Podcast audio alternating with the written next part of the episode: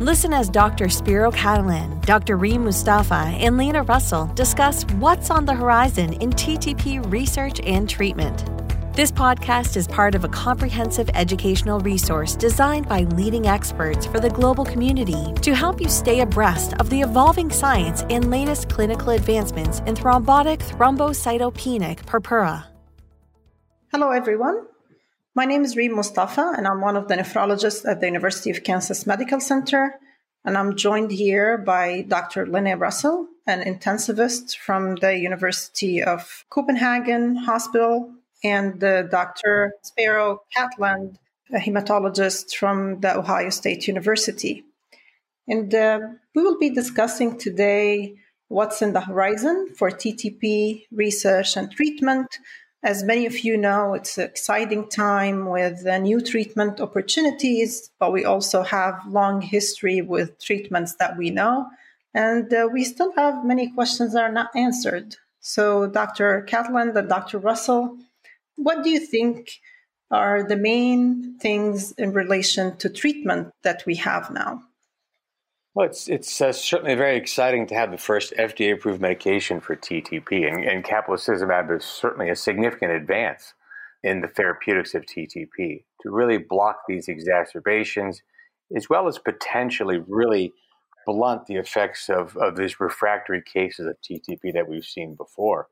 But certainly significant advances. I think the future questions are, are going to arise that can you further minimize the need for plasma based therapy in addition to caplacizumab.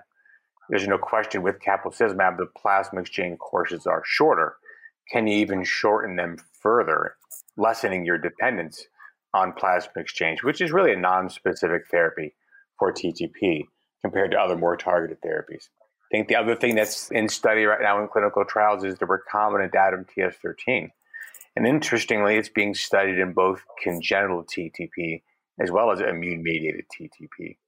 There were certainly some data, early uh, phase one, two studies from congenital TTP patients, but none thus far in immune mediated TTP patients with recombinant ADAMTS13. So I think uh, both of those ongoing studies are going to yield some interesting data. Uh, and ask further think, questions. Yeah, I think in the um, future there will probably be some focus on uh, defining the optimal first line treatment? What do we do first when we get the patient into, in my case, the ICU? And some patients will probably respond to PEX and steroids alone.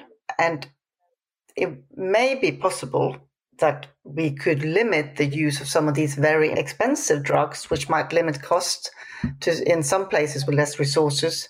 So if we could find a way uh, defining the optimal first line treatment and uh, maybe through some increased monitoring, we could thereby maybe identify which patients who would benefit from early use of caplacizumab and rituximab and the more expensive medications.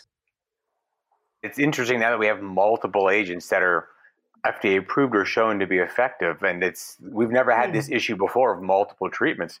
But I think Lene's exactly right. It's going to be the, the appropriate and optimal sequencing of these therapies for efficacy, but also safety and individual decisions that might guide why you might do one thing before the other are going to be very interesting. And another another thing would be since there are more and more cardiac side effects described and the role for catheterization, cardiac catheterization, and other procedures that might also cause bleeding. What would the role of capilla be in these patients? I also think uh, the role of uh, aspirin will be uh, discussed, especially in relation to uh, patients with cardiac involvement. So that's a very interesting point. Um, so, what do you think about uh, the role of aspirin or maybe um, anticoagulation therapy in general as prophylaxis or treatment uh, in these patients? Are, are, we clear on what to do? Um, should we offer them a prophylactic treatment like we offer other patients, or should we hold that to avoid bleeding?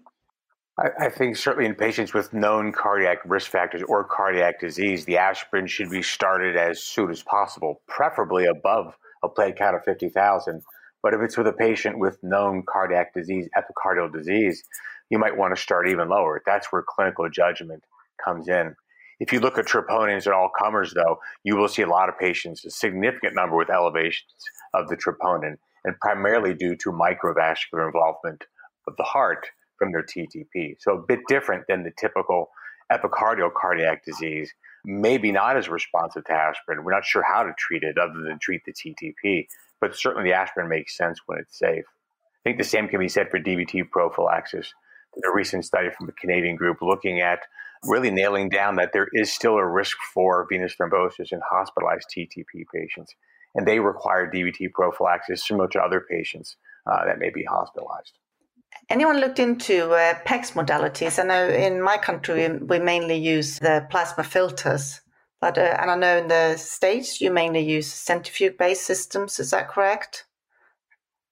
I think primarily centrifuge-based systems, and Reem might know more about than I do.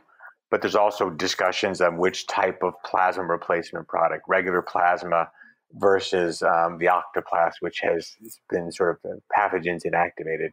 Uh, a bit more expensive, as I understand it, but certainly used in many centers.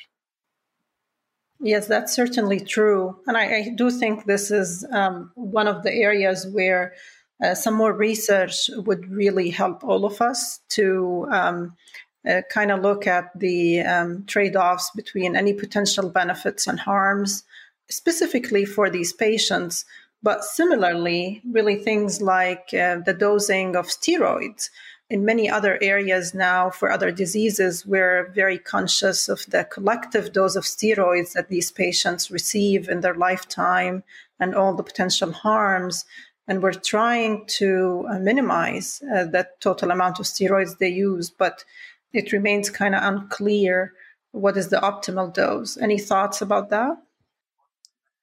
I think most physicians in the U.S. and maybe around the world use one milligram per kilogram of prednisone. The, the optimal time to taper is, is not uniform. Certainly, shorter courses versus longer courses, and as you stated, long-term courses of steroids are really problematic for side effects and really should be avoided um, the effects of the steroids are going to be replaced by the longer term effects of rituximab in many situations.